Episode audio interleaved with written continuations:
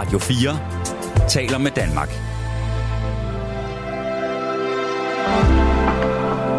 Velkommen til et sammendrag af Nettevagten. God aften derude, kære lyttere. Når man står op om morgenen og kigger sig i spejlet, så ville det jo være pragtfuldt, hvis man bare konstaterede, ja, jeg ser fuldstændig fabelagtig ud som så vanlig, og min personlighed er fuldstændig ukrænkeligt vidunderlig. Men der er vel næppe et menneske på kloden, der øh, har det sådan om morgenen, eller alle, på alle andre tidspunkter af døgnet. Hvis jeg skulle pege på én ting ved min personlighed, som jeg virkelig gerne ville være foruden, så er det min enestående evne til at bære nag. Jeg har fornærmelser i min hukommelse, som er sendt min vej. Der går helt tilbage til dengang, jeg var en lille dreng og spillede fodbold, og jeg bare anfører bindet med stor stolthed. Og vi er lige før en kamp, vi varmer op. Og så siger jeg til mine holdkammerater, sådan rigtig kaptajnagtigt, vi skal bare spille som det englandske forsvar. Og så øh, er der en holdkammerat ved navn Heinrich, så siger han, det hedder det sgu da ikke. Det hedder det engelske forsvar. Og den i rettesættelse var jeg simpelthen bare ude af stand til at tage imod lige der. Og jeg var også ude af stand til nogensinde at tilgive Heinrich for den i rettesættelse af mig. Jeg var jo kaptajn. Og øh, nu står jeg så her, måske noget, der må ligne øh, 44 år efter, og kan huske den lille, lille, lille i rettesættelse, som jo var en bagatel. Men hver gang jeg ser Heinrich, og det gør jeg nogle gange, fordi han bor også op i Vendsyssel, øh, så, kom, så tænker jeg det. Så tænker jeg på den, den gang du, jeg siger det jo ikke til ham, men jeg husker det bare. Jeg har sådan en enestående samling af ting, der er ytret min vej, som, som jeg bare øh, bevarer i sådan en form for øh, silo, en slags gyldetank, som jeg bare lader øh, flyde i mit indre. Og jeg kommer aldrig af med det. Det er fuldstændig værdiløst, det er ikke brugbart, det er håbløst. Men det sidder der. Så hvis jeg skulle pege på én ting i min personlighed, jeg gerne vil af med, så ville det være det at bære nag. Nu har jeg fået selskab i studiet af dig, Frederik Stybe Petersen. Ja. Er der et træk i din personlighed, du virkelig gerne vil slippe af med? Ja, det er der. Jeg kunne, jeg er meget konfliktsky, og det kunne jeg godt tænke mig at lægge fra mig. Det tror jeg ikke, jeg kan, men jeg vil godt blive bedre til at kunne lægge det fra mig, altså blive bedre til at håndtere konflikter. Øhm. Hvornår har du senest haft en, en konflikt, hvor du valgte at, at bare strække våben? Det gjorde jeg sidst, da jeg var øh, i Østrig, hvor jeg har været nede i tre måneder, og det er en, en skiskole, hvor jeg har været nede og arbejdet for dem to gange før. Og den her gang, efter at have været dernede i to uger, så blev jeg forfremmet til det, der hedder skilærerchef. Det er sådan en, hvad kan man sige, en mellemleder. Det er ligesom den person, som der har ansvaret for de andre skilærer og fordele øhm, børn i grupper efter det niveau, som de har. Øhm, og også sørge for at give skilærerne feedback, lave skilærertræning øhm, og øh, tale med forældre, utilfredse forældre. Og der blev jeg så også lovet, fordi jeg skulle have en højere stilling, at jeg skulle have en løn. Men jeg så havde så underskrevet bare almindelig kontrakt som skilærer, for inden jeg, jeg blev tilbudt den stilling, og så sagde min chef, at ja, at så den løn, jeg skulle have for, for det arbejde som skilærerchef, det ville blive udbetalt som en bonus i slutningen af sæsonen. Så laver man noget, der hedder oprækning, ja. afregning. Ikke? Ja. Og da dagen så faldt, og jeg skulle have min afregning, så fik jeg en, en, så fik jeg en bonus, men den samme bonus, som alle andre skiller havde fået. Og så fik jeg ikke den bonus, som jeg var blevet lovet. Og... Gav du ham klar besked? Det gjorde jeg ikke, fordi det, det, jeg, altså, der skete så det, så sagde han så til mig, at du skal så, du, du skal så ikke betale øh, husleje for de tre måneder, du har været her. Det var 100 euro per måned. Øhm, og der, så var det som om, at, åh, at det, var sådan, det, var, det var sådan en lille godbid nok til mig, eller for mig til, at jeg ikke ville tage den konflikt om og sige, det er mest, at du har ikke gjort det, som du faktisk har lovet mig. Ja. Øhm, og Du lod, du lod dig spise af med krummer. Ja, det kan man sige. Ja. Ja. Og også, altså, også, jeg tror også bare, at så i mit stille sind, så tænkte jeg også, jamen Frederik, du har jo også lært en masse, og altså, du har lært en masse af at være i den her stilling, og det har også været godt for dig, og det kan man jo også tage som øh, betaling i sig selv, men jeg var jo blevet lovet nogle flere penge, og det, altså, og, ja, og det er nederen, at, det, at der er ikke blevet levet op til det. Altså, jeg, jeg, jeg må jo sige, at jeg forundres nogle gange over mig selv. Altså, jeg kan huske alle dårlige anmeldelser, mine øh, bøger har fået. Jeg kan huske anmeldernes navne. To af dem, Jens Henneberg og Jens Kistrup, de er døde for mange år siden. Jeg bærer stadigvæk af. Okay. Og, der, og igen, det kan virkelig, virkelig ikke bruges til noget som helst. Men det bliver bare siddende. Og jeg forstår ikke, hvorfor det skal være sådan. Jeg kan se det i, i familiens øh, åre. Altså min mor, hun havde også evnen. Hun kunne virkelig, virkelig bære lag. Altså nærmest igennem et helt liv. Mm. Og nogle gange, så tror jeg, at, øh, at vi, vi lidt arver det at være sure på nogen. Ja. Du ved, så har man måske haft en eller anden konflikt, der går flere generationer tilbage, og så øh, kommer der nye børn til verden, og man tænker, jamen, så kan de da bare lege sammen og glemme alt det der. Men så er der alligevel noget, der ligesom siver ned, og, og man overtager det. Øh, og jeg ved heller ikke, om, om det er sådan med egenskaber og karaktertræk, at det er nogen, vi arver fra vores forældre. Det vil jeg også gerne snakke med lytterne om i nat. Men som sagt, hvis jeg kunne virkelig sige farvel til et karaktertræk i min personlighed, så ville det altså være ikke at bære af. Og vil du så sige, Frederik, i dit tilfælde, hvis bare jeg ikke var så konfliktsky? Ja, det vil jeg jo nok. Men øh, jeg, jeg synes jo også lidt, at der er nogen på en eller anden måde, der er jo også nogle, der er nogle styrker i ens svagheder. Øh, altså fordi, altså det der med, at jeg er konfliktsky, det gør, har også gjort, at jeg ret ofte er god til at, og, hvad kan man sige, glatte ting ud. Øh, jeg nævnte for dig, at jeg er ret, altså jeg er meget diplomatisk anlagt. Ja. Øhm, og altså, og jeg vil gerne kunne sige farvel til, at jeg var mere konfliktsky, men, men jeg, altså, fordi jeg er så diplomatisk anlagt, så ved jeg ikke, om, om jeg ligesom kan gøre det. Øhm, jeg, jeg ved ikke, om det ene udelukker det andet, men altså det, jeg, jeg synes også mange gange, at, at jeg kan, for, for mig så den måde, jeg så kan håndtere konflikter på, det kan være, så være ved at prøve at finde sådan et middelniveau. Ja. Øhm, hvor at det er, altså den ene, den ene giver sig lidt, og den anden giver sig lidt. Hvad siger dine øh, forældre til dig? Ja, min mor, hun slår mig i hovedet. Hun siger, Frederik, du bliver nødt til at tage dine konflikter, og det nytter ikke noget, at, at du går sådan igennem resten af livet, og, fordi så bliver det bare sådan, at så kan folk bare træde på dig. Så kan de køre dig over. Ja, lige præcis. Og når hun siger det, hvordan har du det så? Mm. Jamen, så synes altså, så har hun lidt ret, fordi jeg er, jeg kan godt være lidt for, for god af mig. Altså, øh, ja, det kan jeg godt. Altså, og så nogle gange, så er det også, så har man sagt ja til for meget, og så, fordi man ligesom har sagt ja til alle de her ting, så skal man jo ligesom også leve op til sit ord, og så kan man godt blive lidt, øh, ja, så, ved jeg, så kan man blive sådan lidt udkørt, ikke? Frederik, jeg tror, at lytterne derude, de kan ikke genkende til de to ting, vi har bragt på banen her. Det tænker jeg også. Skal vi ikke sætte dem i spil? Jo, lad os det. Ja, jamen jeg får simpelthen at vide, at vi har Amelia med os. Hallo? Uh, jeg er lige her. Der var du. Ja. Velkommen til nattevagten, Amelia. Hvordan har du det? Jamen tak. Tak. Jo, jeg har det godt. Det er lang tid siden, vi har talt sammen. Ja, det er det. Ja, der er også, det er faktisk også... Øh, altså, jeg har hørt mange nattevagtudsendelser, men ikke mens de var. Fordi jeg har været A-menneske i foråret. Aha. Bliver du altid ja, A-menneske? Jeg har sovet. Ja, men jeg har sovet, når der har været nattevagten, og så har jeg ikke rigtig kunnet blande mig. Så jeg måtte høre udsendelserne dagen efter.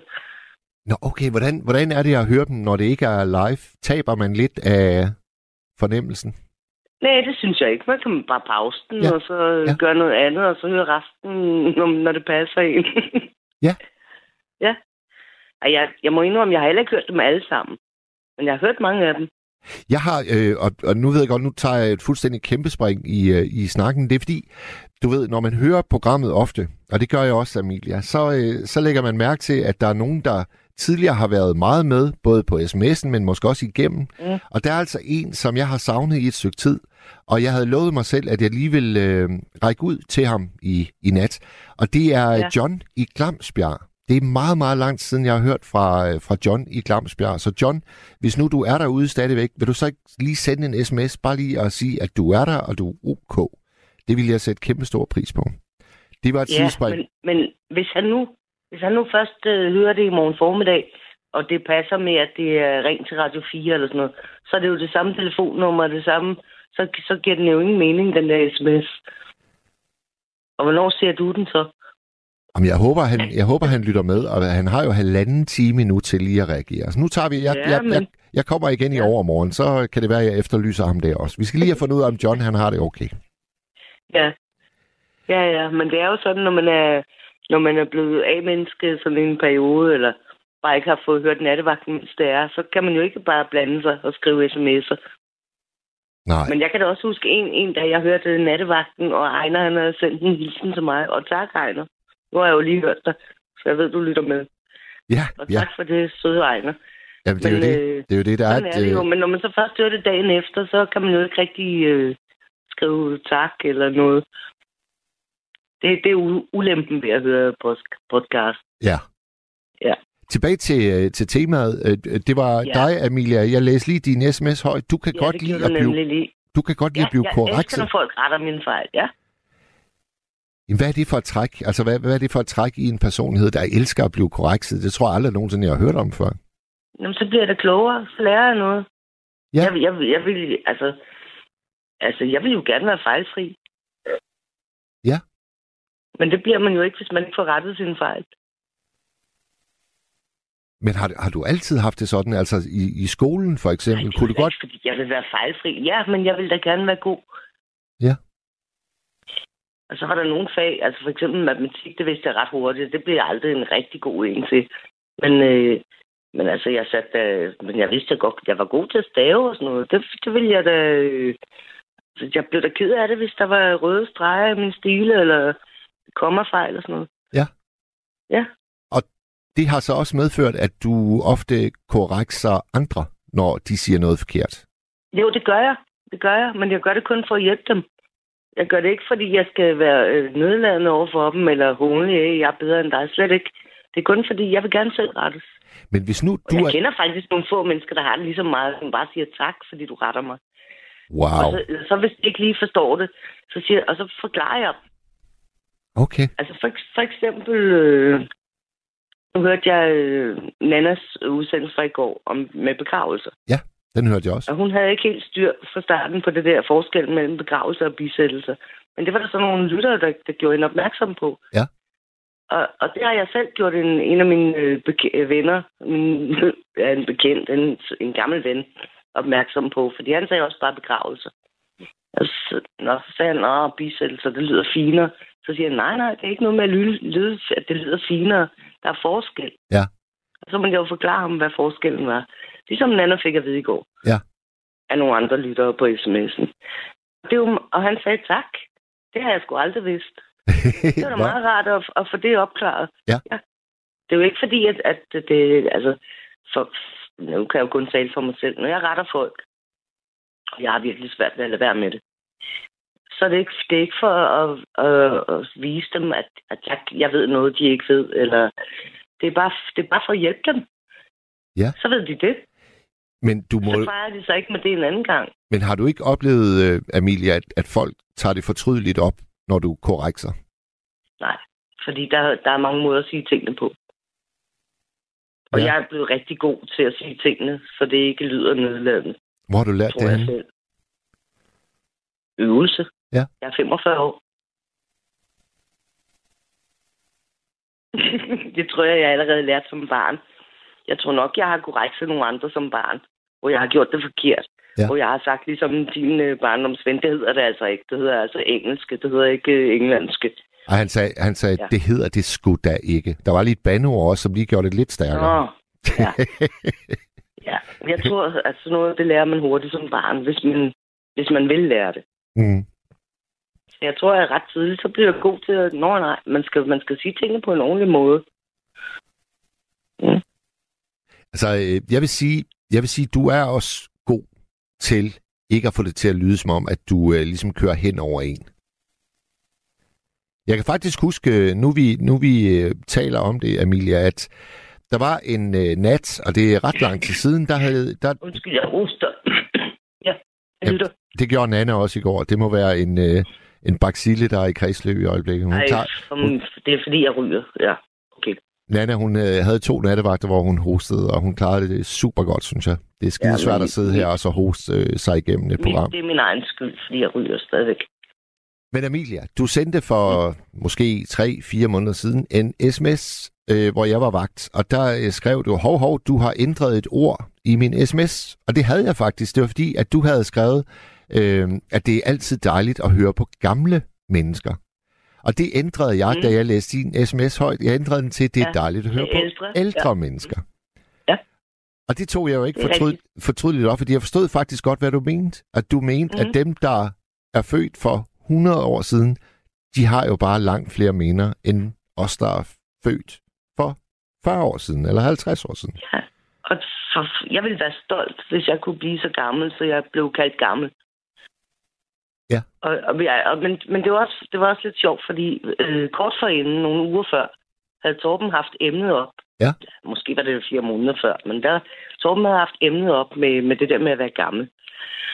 Og, og der var vi ligesom en hel masse lyttere og Torben, der var enige om, at der er ikke noget nedladende i at sige gammel.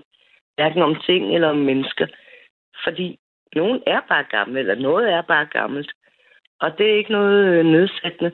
Men der er der Ja, det- forskel, jeg der er der det- forskel øh, øh, Amelia, på at sige, du er en ældre dame, eller du er en gammel kone. Er der ikke det? Jamen, det, det er noget med tonefaldet og situationen. Okay. Men altså, ordet gammel, det er der overhovedet ikke noget nedsættende i.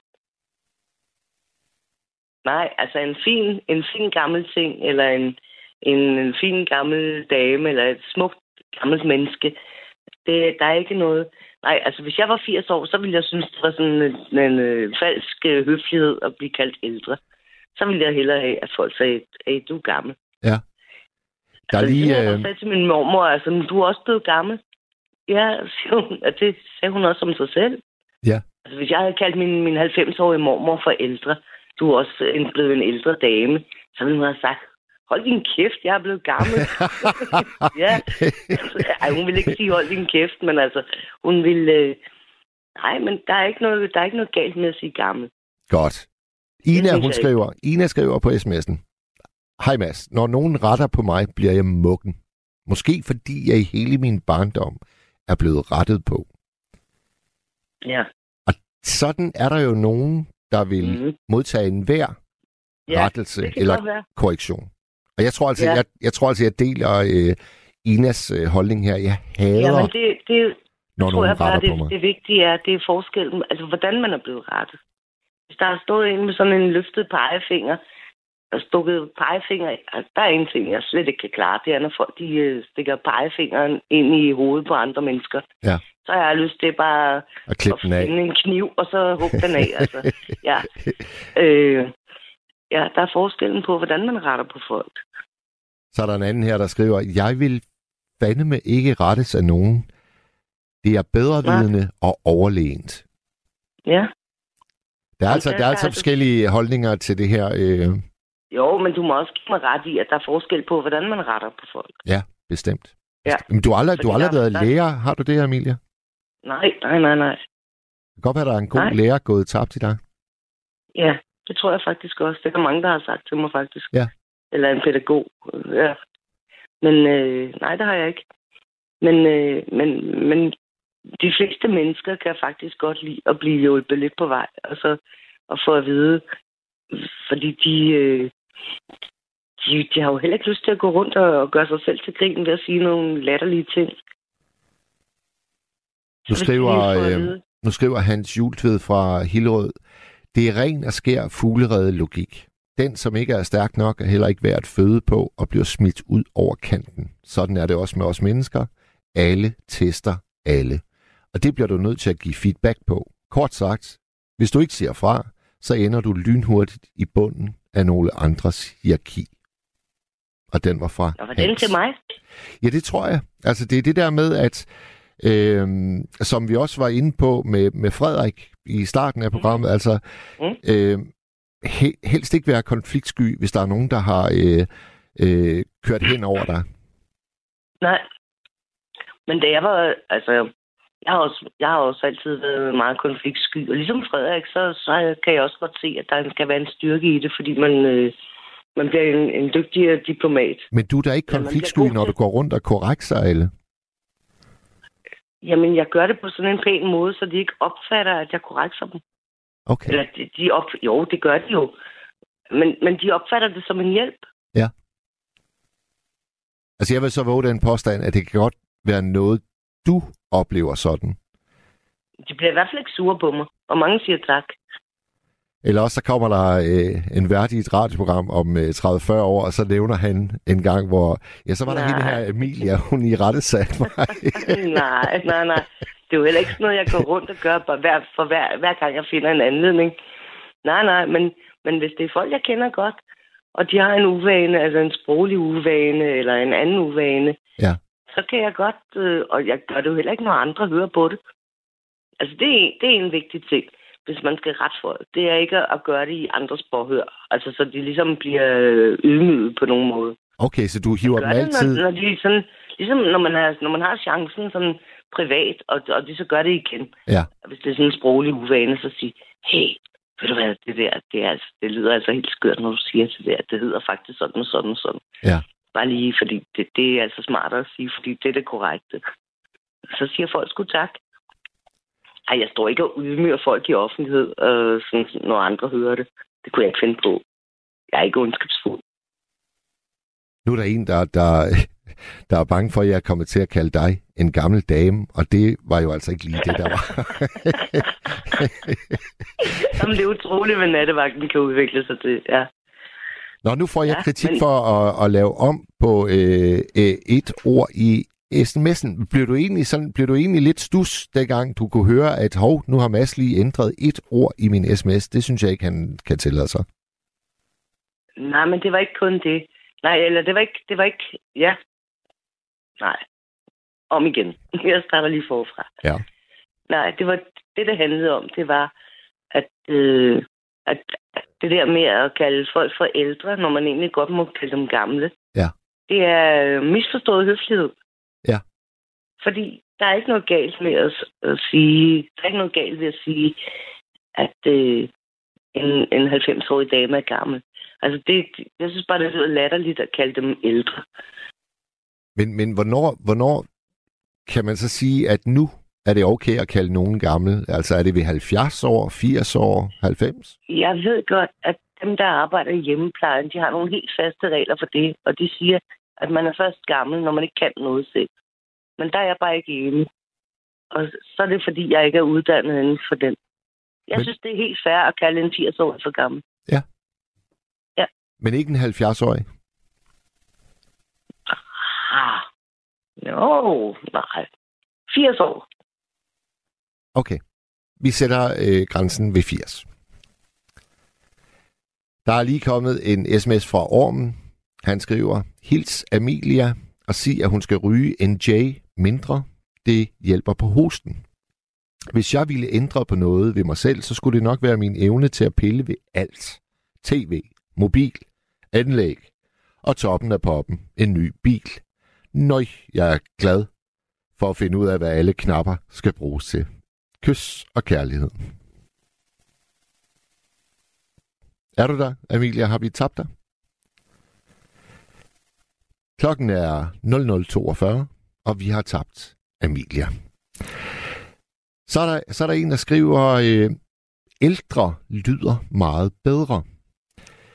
Og det tror jeg faktisk, jeg, jeg vil være øh, medunderskriver på. Jeg synes også, at ældre har en anden klang. Gammel, det er jo trinnet lige før øh, vi stiger til himmels. Er det ikke det? Nu tror jeg, vi har Emilia med igen. Hallo? Er du der, Emilia? Ja, hallo. Jeg er igen. Ja, Jo, ja. Det er jo. nattevagten Classic. Det er bare 10 minutter forsinket. Ja, lige 10 minutter forsinket. Ja. Hov, nu kommer der faktisk en sms fra en, der arbejder i hjemmeplejen. Hun skriver, i hjemmeplejen kalder vi alle borgere for ældre. Det lyder ja. Ja. pænere. Ja. Men Jeg, der, jeg er bare ikke enig. Og det skal du være i den fulde ret til ikke at være, Amelia. Ja. Jeg synes, der er, der er noget smukt ved at være gammel. Jeg kan også godt lide gamle ting. For eksempel så har jeg nogle ting, som øh, min oldemor og oldefar har haft. Som er, øh, ja, de er faktisk ved at være over 100 år gamle. Og De, det, er, det er smukke gamle ting. Og jeg vil, jeg vil aldrig kalde dem ældre. Det er gamle ting. Amelia, Og så er der, er er, der, øh, er der et andet aspekt ved din personlighed, som du måske godt øh, kunne tænke dig var lidt anderledes? Ja. Jeg har lidt af det der, som Ejner også har med godtroenhed. Ja. Har, det, har det kostet nogle tæsk i livet? Ja, og penge også. Også det der, der var en lytter, der skrev ind, at hun var gavmild. Ja. Jeg er også gavmild, ja. Folk siger også, du skal holde op med at give alle tingene væk. Du kunne ud og tjene kassen, hvis du har taget penge for det. Men, men, men, øh, men som jeg også sagde jeg til Ejner, at glæde andre. ja, som jeg også sagde til Ejner, det er der jo også noget, øh, noget smukt i. Altså at være generøs. Jo, det er da også fedt at kunne give folk noget. Især når man ikke har så mange penge. Hvis man så har brugt en masse tid på at lave noget, som folk virkelig bliver glade for, Ja. så er det bare fedt at sige, nej, det får du bare, i stedet for at sige, ah, jeg skal lige have penge for garnet, eller jeg skal lige have penge for materialer til. Så bare, at det virker, altså, man føler sig rig, når man giver nogle andre noget. Men så er du vel heller ikke, så er du vel heller ikke, så er du vel heller ikke særlig ked af, at det er en del af dig. Nej, fordi der er da ikke noget, der kan få en til at føle sig rig, så må jeg jo være gavmild. Ja. Det synes jeg, selvom man ikke har så meget. Følelsen af at være rig, den får man, hvis man giver noget væk. Ja. Også selvom man skal gå rundt i hullet sokker selv. Det giver en følelse af rigdom at give noget væk. Sådan har jeg det. Altså, jeg, jeg kan ikke lade være med at få en fornemmelse af, at når du kigger dig i spejlet, Emilia, så er du faktisk Ja. grundlæggende ret tilfreds med det, du ser, og det, du har indenbords. Du, du går rundt i verden og har det egentlig ret godt. Ja. Ja, altså... Jeg er bortset fra alle mine skavanker og mine rynker og sådan noget. Jo, jo, men jeg, er ikke, jeg, jeg har ikke dårlig samvittighed over mig selv. Nej, det er det. Nej. Og ved du Det hvad, jeg det, det tror jeg altså gør dig til et øh, ret sjældent væsen, faktisk. Ej, det håber jeg da ikke. Ja, det tror jeg sgu, du er. Jeg tror, jeg tror, det er meget få, der vil øh, være i stand til at sige det, som, øh, som du lige har sagt. Jeg tror, at langt de fleste, de går og slår sig selv i hovedet med alle mulige forskellige øh, ting, som de egentlig gerne vil ændre Ja, på. det er rigtigt nok. Og jeg kender også mennesker, som, øh, som virkelig ligger under for, for det der med, hvad andre folk tror om dem, eller hvad de tror, at andre... Eller de øh, bekymrer sig meget om, hvad andre mennesker tænker om dem. Ja. Og det synes jeg, det skal det bare lade være med. Bare være, bare være jeg selv. Altså, og så øh, opføre jer ordentligt. Og så øh, klæde jer, som I vil. Og, men vær, vær, opføre jer ordentligt over for andre mennesker, og så bare gør, som I selv synes. Så Jeg tror- jeg tror- det går jeg- meget nemmere. Jeg tror, du skal skrive sådan en selvhjælpsbog, øh, Amelia. Jamen, er der ikke skrevet tusindvis af dem i forvejen?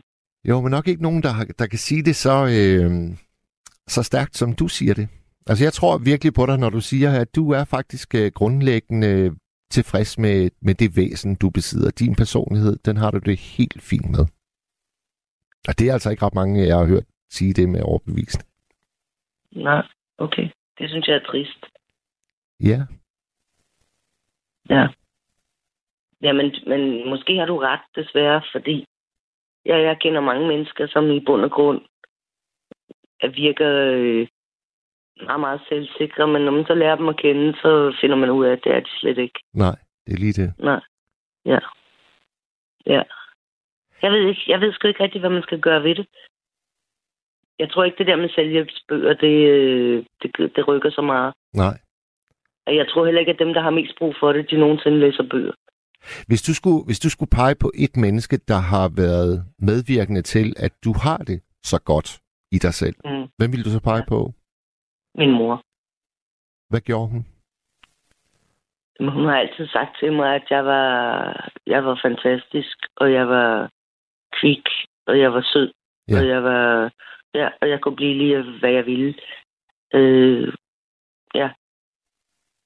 Og hvor gammel, Hun var har du, altid- hvor, hvor gammel var du, Emilia? Der er det, du ligesom konstateret for dig selv, at alt det, som mor hun har sagt så mange gange, det er flyttet ind i mig, og nu kan jeg mærke, at nu forsvinder det ikke igen.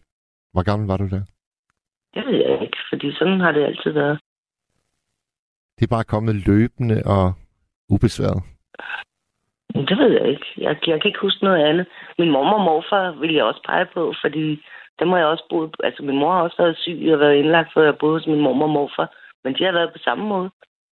De har også bare altid fortalt mig, at jeg var dejlig, og jeg, jeg gjorde det godt, og har rost mig og bakket mig op, uanset altså, hvad skøre idéer jeg har fået. Så ah, hvad, er, det, er det nu smart, og hvad vil du så? Og sådan noget. Så har jeg altid nogle gode forklaringer på, nå, okay, nå, ja, men det, det, det er sgu meget frisk. Ja, men så prøv det.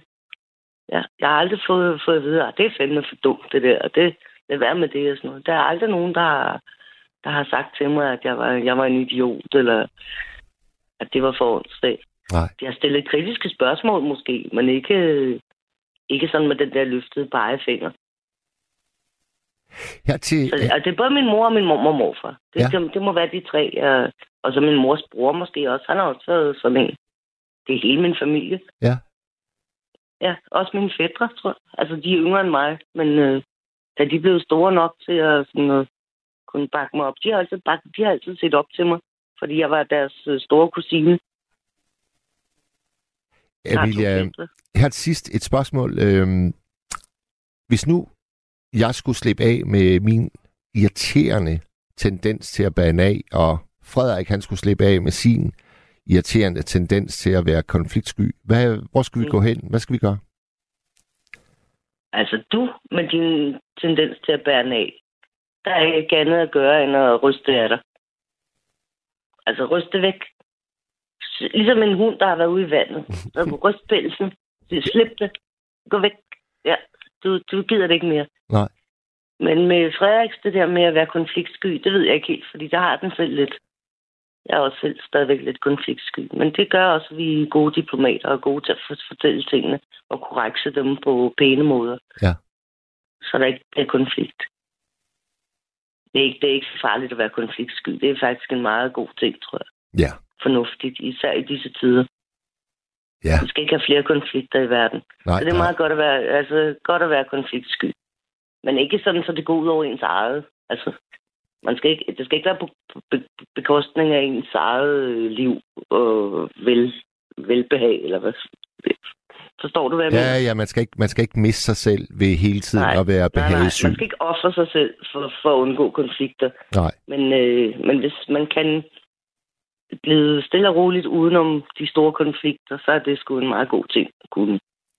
Men det der med at gå og bære af, det er bare spild af tid. Ryst det er der. Og så tror jeg også, du skal være god til, at du skal øve dig med at være bedre til at tabe i spil. Kan jeg huske, du har fortalt, at du er rigtig dårlig til at tabe i spil. Det er ja, også bare sådan noget, man bare skal ryste af. Nå, så tabte jeg det, det der spil. Pyt.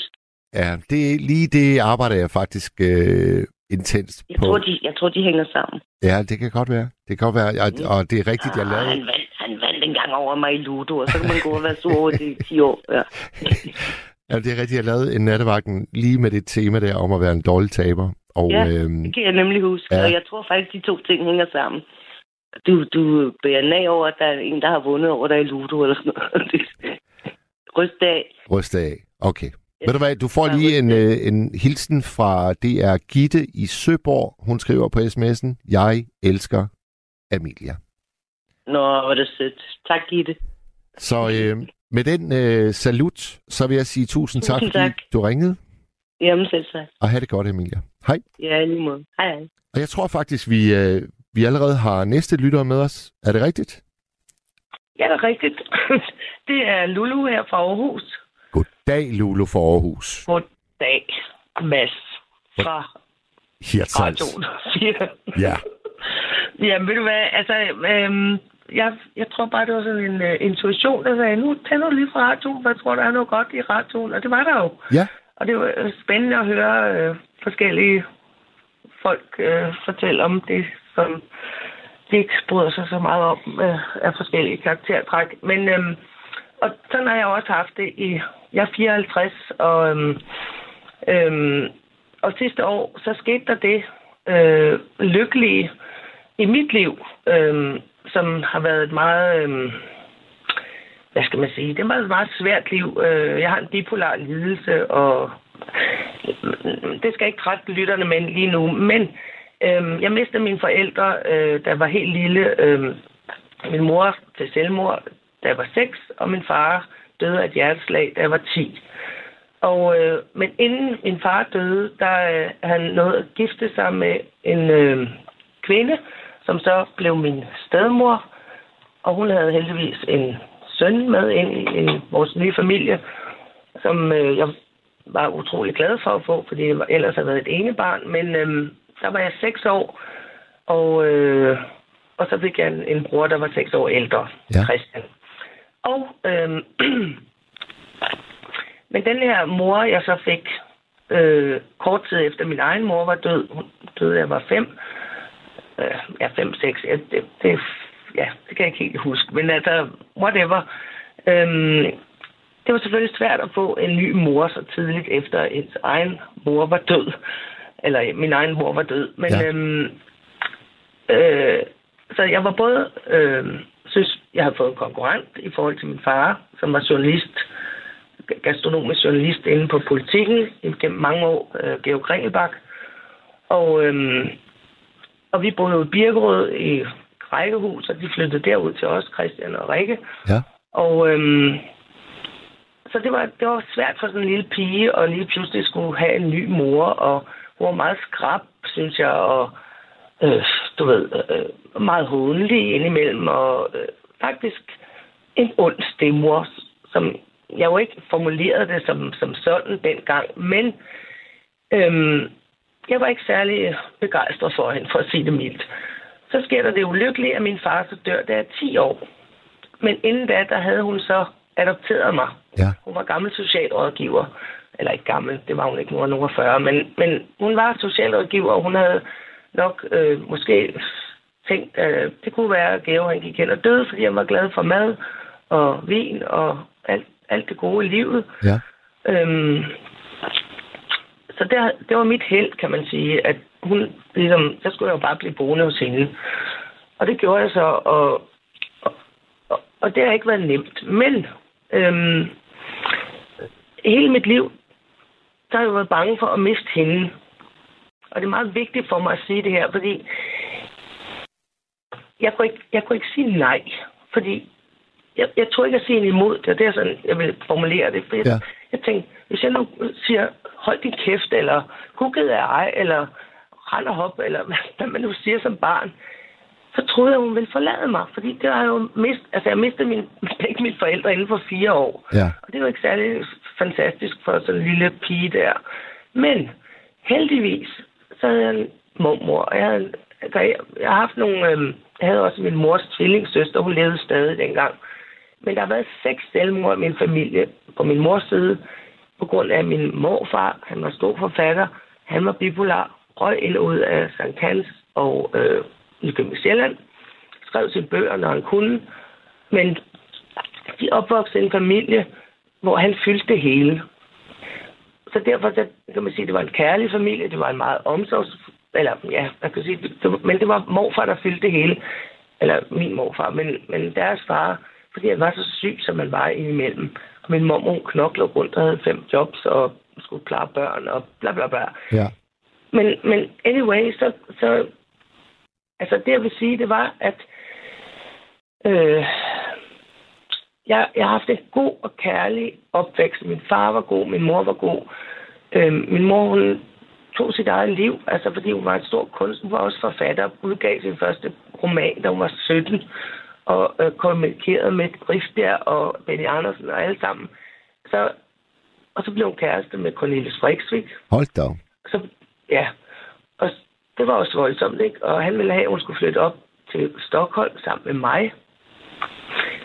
Og jeg har brevene herhjemme, og jeg har siddet og læst dem og tænkt, hold da op, jamen du kommer bare, og Louise, og bum, bum, bum. Men han var misundelig på hende, fordi hun var en stor kunstner. Og, og så ved jeg ikke, jeg ved jo ikke omstændighederne, jeg var en lille pige.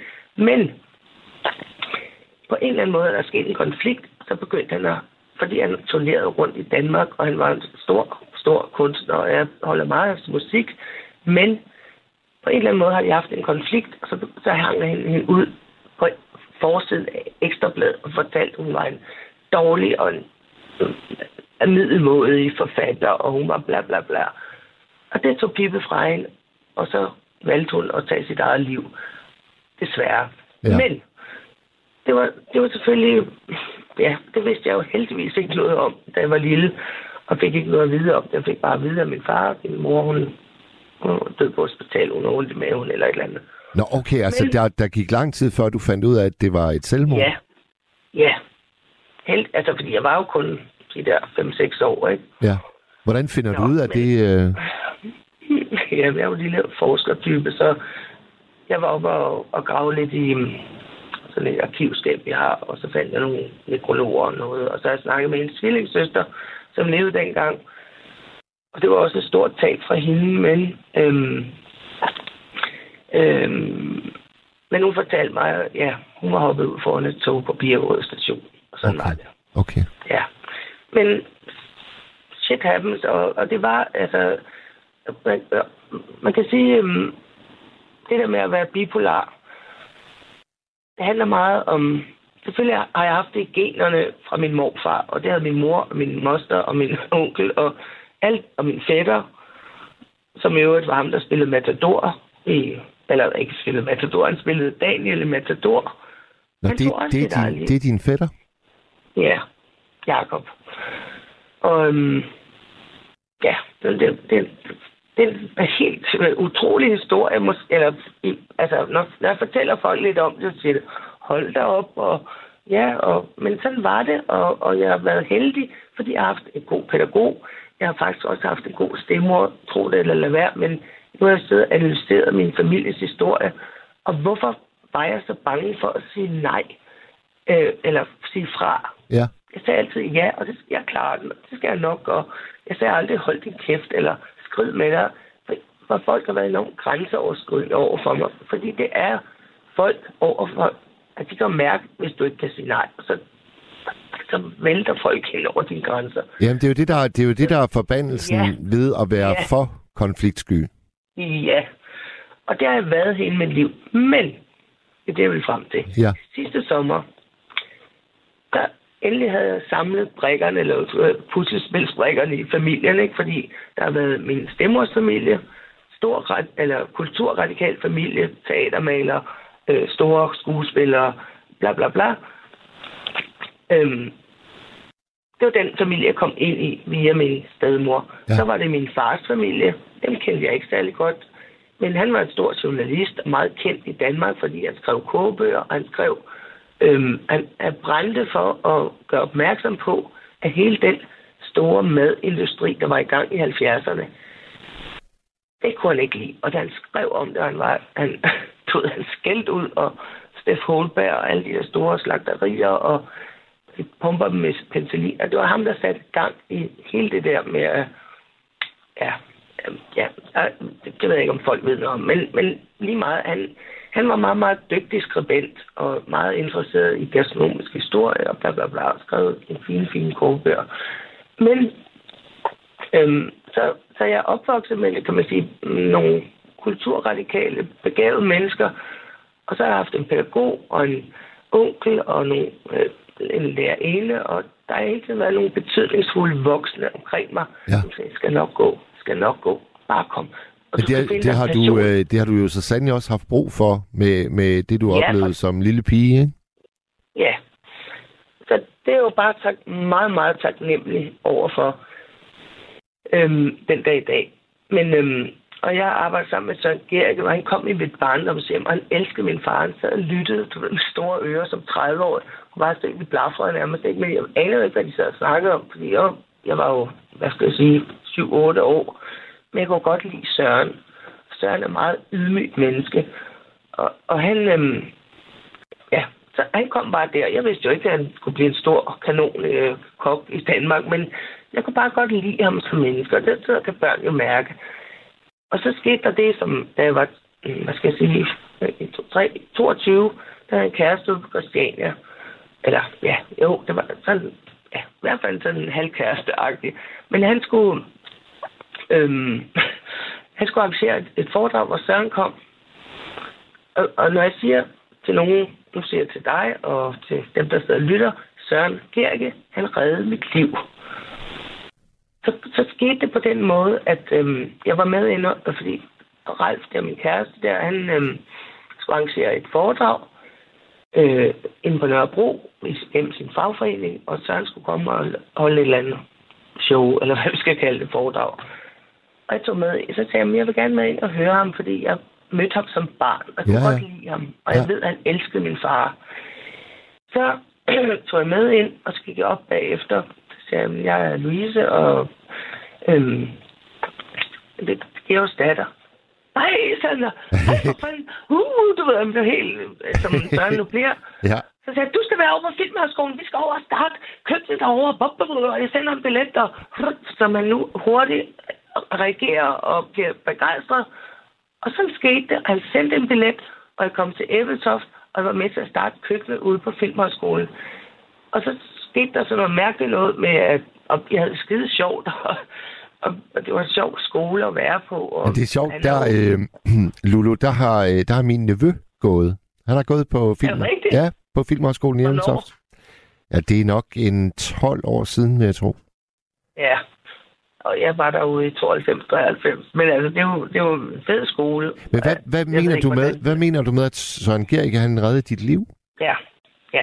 Så skete der det, at jeg lige sidder og fortalte historien i en god morgen hjem fra København i dag, men der skete det, at jeg blev bedt om, jeg ved ikke hvorfor, aner det ikke, men jeg, jo, måske fordi jeg skulle gå ind foran eleverne, de var jo en international højskole, så jeg skulle gå ind, så han er meget, øhm, han er øh, ordblind, men han er også øhm, meget genert. Så han sagde, Lulu, du skal gå ind og præsentere maden. Ja. Så sagde jeg, det gør jeg gerne. Og jeg har en smuk håndskrift. Jeg skrev på tavlen hver dag, hvad vi skulle have at spise. Så gik jeg ind, og i dag skal jeg have sådan og sådan. Og der stod på buffeten, bum, bum, bum, og I kan se sådan og sådan. Og, og vi har en lille ordbog ude i køkkenet. Og tænkte, hvad fanden hedder en sletvar på engelsk? Åh, så og, og ind og kigge. Nå, og så noget skulle jeg så gøre. Og, og det var fint nok, og det har jeg ikke noget imod. Men så, øh, så blev jeg lige pludselig bedt om, øh, vil du ikke tage med over på Nordisk Film, fordi de, de udenlandske studerende skal over og se øh, Nordisk Film, og så kan du oversætte. Jo, jo, sagde jeg så. Ej, og jeg har aldrig været på Nordisk Film. Det vil jeg vældig gerne. Så vi tog afsted, og så kommer vi over, og så skal jeg rund, i den der rundvisning oversætte simultan. Oversætte hedder det. Nå, så var der sådan en gammel gruppe på 80, eller jeg ved ikke. Og han mumlede, og han altså, talte hurtigt også. Uh, mumlede og talte hurtigt, jeg ved ikke, om man kan, men han var i hvert fald svær at forstå. Ja. Men problemet var, at han kom med alle mulige filmudtryk, og jeg anede ikke, hvad de hed på engelsk. Og jeg havde ikke nogen, altså jeg kunne ikke sidde og slå op på Google. Altså, dengang havde jeg ikke engang en mobiltelefon, så jeg tænkte, fuck, man, det, her, det, det var bare ikke, altså, og jeg er et stolt menneske, og jeg tænkte, det går ikke det her, men jeg var bare nødt til at lade som om, at no, I don't know what it's called.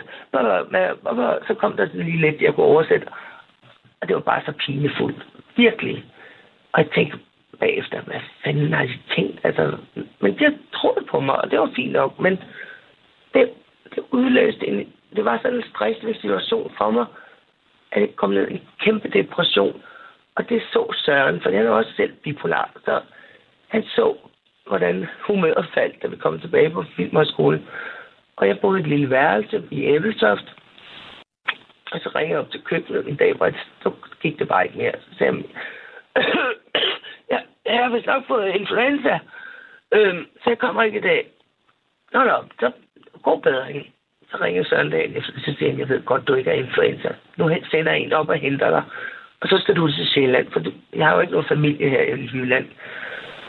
Så i løbet af no, kom, så kom jeg op i køkkenet. Kringle, du sætter op i køkkenet, her er glas rødvin. Så klarer jeg resten. Du skal bare se, bum, bum, bum. Og han havde et selskab på 80 kørende. Sådan et eller andet kursus. Øhm, eller, ja, der, ja, der var forskellige kurser derude.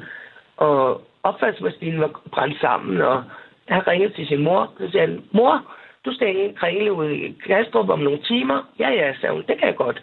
Og så fik jeg, altså, i løbet af no time, Så han arrangeret det hele og satte mig nogen, eller fundet ud af, nogen der kunne køre mod bil, eller hvad er det i Tierstrup. Og så lagde Søren. Og så blev jeg indlagt på den lukket for første gang i mit liv.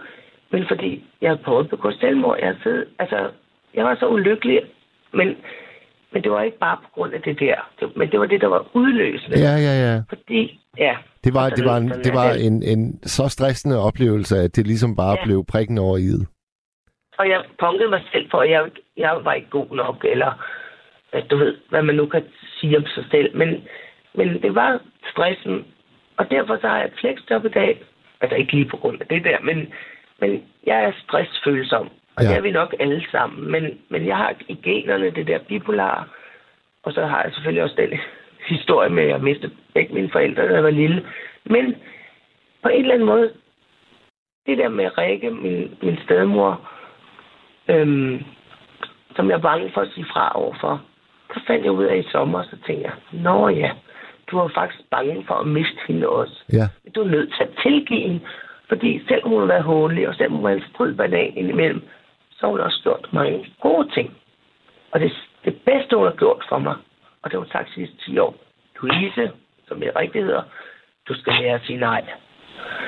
Du skal lære at sige nej. Og det bliver hun ved med at sige. Og så Ja. tænker jeg bare, hvordan fanden lærer jeg at sige nej? Ah, jeg skulle tilgive hende. Og ved du hvad? Nu er der ingen... Hun er taknemmelig, når ringer. Hun er 87. Så siger hun, og hun er helt kvæk i hovedet. Men så siger hun, tak fordi du ringede. Og nej, hvor var det hyggeligt at snakke med dig. Og nogle gange siger hun, ah, nå, nu gider jeg ikke at snakke mere. Hej, men det er fint, siger jeg så. Hej, hej. Og, så jeg er fri nu. Ja. Jeg har aldrig været lykkeligere. Og så sker der det lykkelige, da jeg mødte manden i mit liv i oktober. Og vi laver kunst sammen. Vi spiller musik sammen. Vi snakker sammen, og vi griner fra morgen til aften. Altså, han er den morsomste mand, jeg nogensinde har mødt. Hvad, altså, så derfor så har jeg det sådan, nu kan jeg selv, eller nu kan jeg flyve lige hvorhen jeg vil. Og ja, og jeg går med kærlighed og arbejder i en lille børnehave med 40 børn, og jeg er jo i køkkenet, fordi det skal jeg jo. Jeg er jo køkkenmenneske. Jeg har haft mit eget børnekøkken, der var lille, fordi min far synes, at hun skal også have sit eget køkken. Så. Jo, det er jo klart, det er jo klart når ens far er en uh, tidligere madskribent, Ja. så, uh, så skal barnet dig Ja. jo få et forhold til Han køkkenet. kunne ikke have mig rende derude.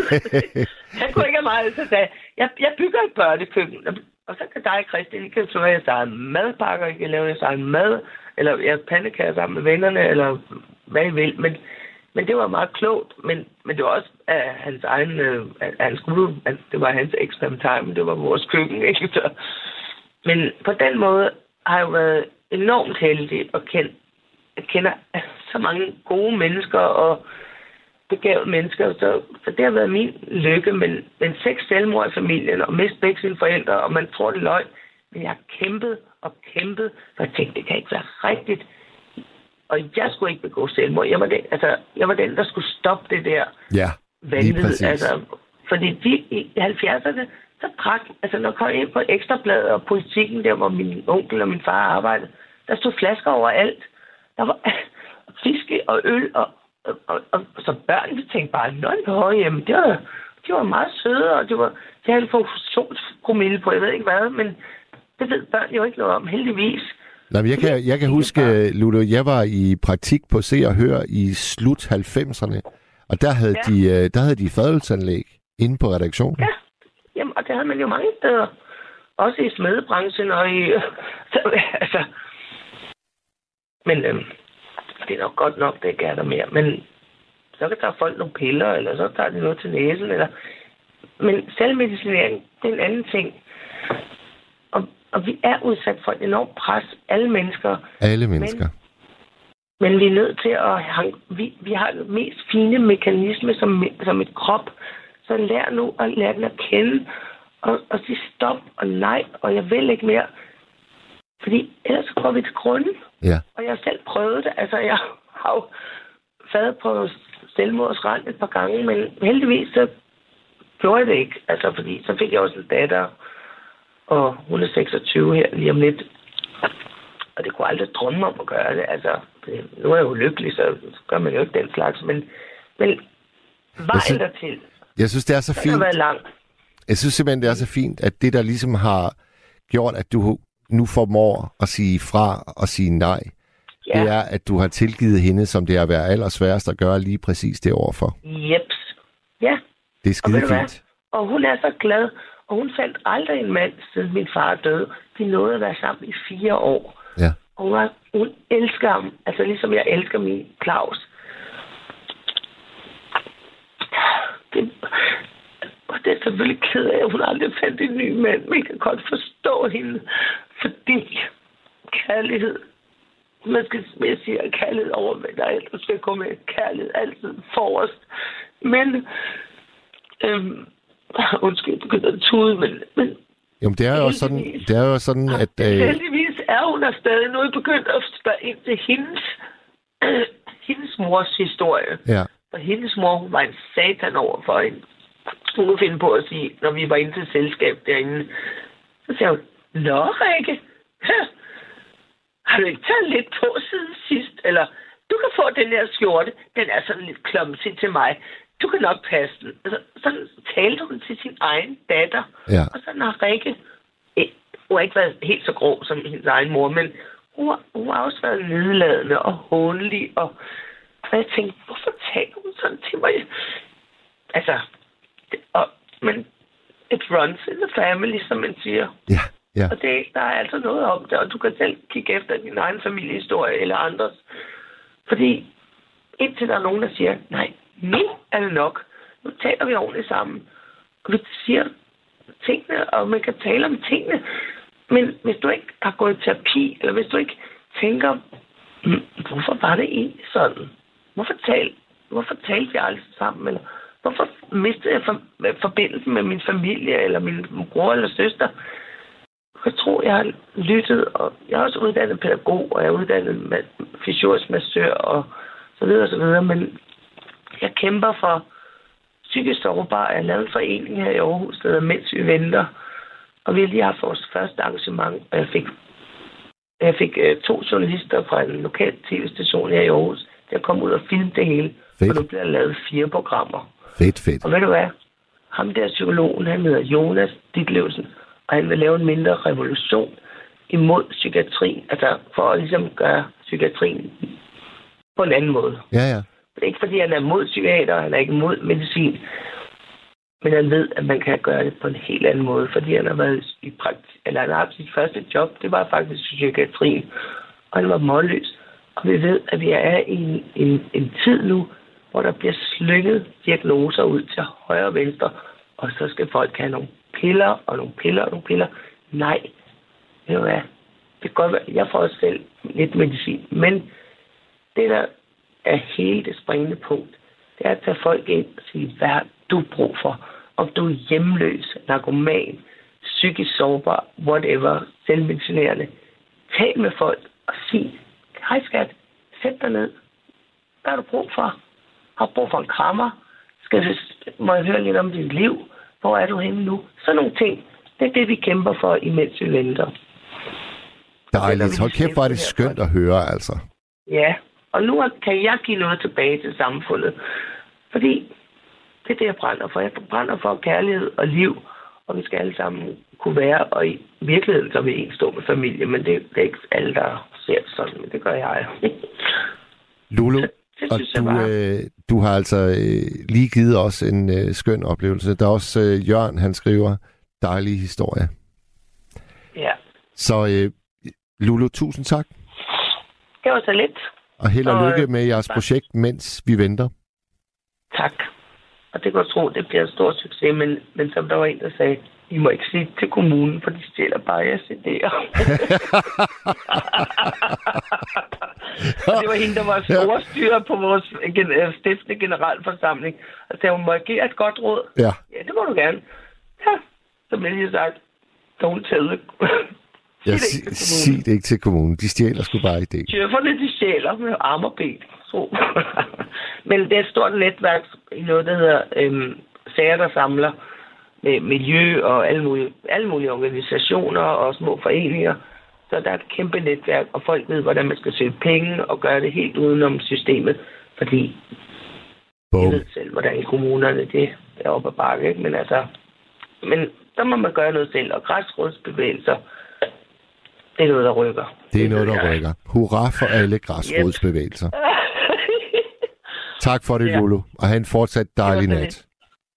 tak, og i lige måde, og til alle dem, der lytter. Hej hej, du. Du har lyttet til et sammendrag af Nattevagten.